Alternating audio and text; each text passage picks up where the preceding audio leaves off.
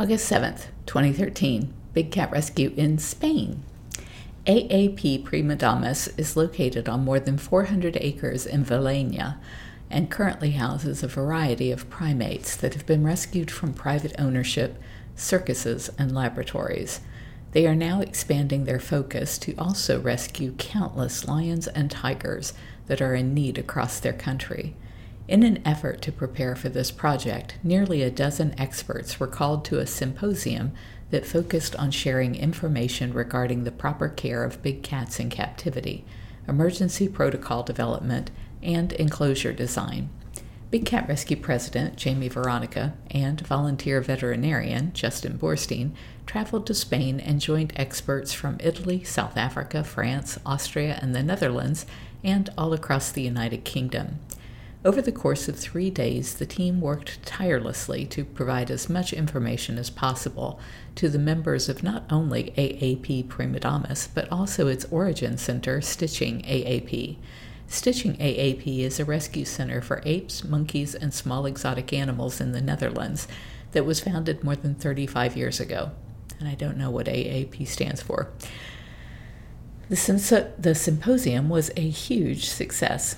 Big Cat Rescue will continue to work with AAP remotely throughout this development process. We are so pleased to provide assistance to organizations that are saving big cats across the globe. Last month, I told you about a gruesome situation that we were working on, but now we have exhausted all governmental channels, and we are taking this story to the media to see if we can get this leopard some relief. This is what I have sent to ABC Dateline and CNN's Jane Velez Mitchell.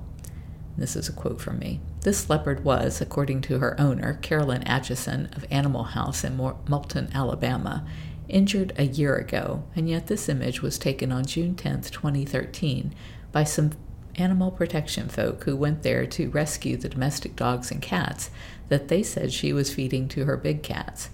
The animal protection group said that Atchison told them the leopard had been fed to a Doberman who fought back but lost.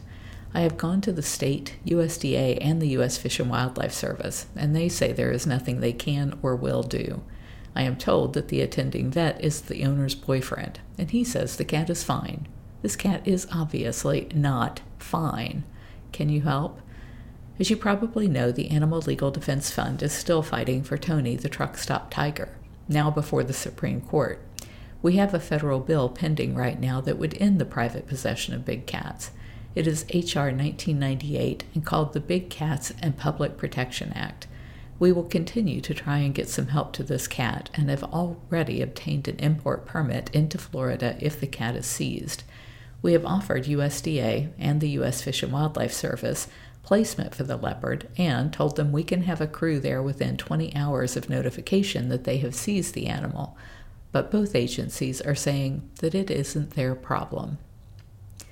The owner claims that this is her favorite cat, and that's why she won't give her up. She says the leopard is 19 and can't undergo surgery, and she believes the cat is not in any pain, despite both her and her vet admitting that the cat continuously licks at the wound. Every day when you are out there in the rain and the bugs and the heat, you are enabling you are enabling cats like her to have our resources to try and save them. We will keep you posted. This was in the July newsletter to volunteers at Big Cat Rescue.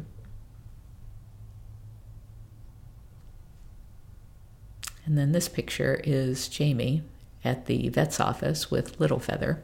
And the reason that she's wearing this harness is because she was going through a lot of issues with seizures and she was getting some uh, therapy.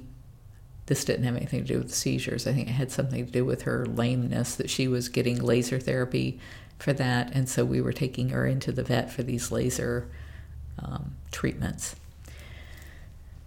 This is dated two days before, and I don't know why it's here on the 7th, but it is.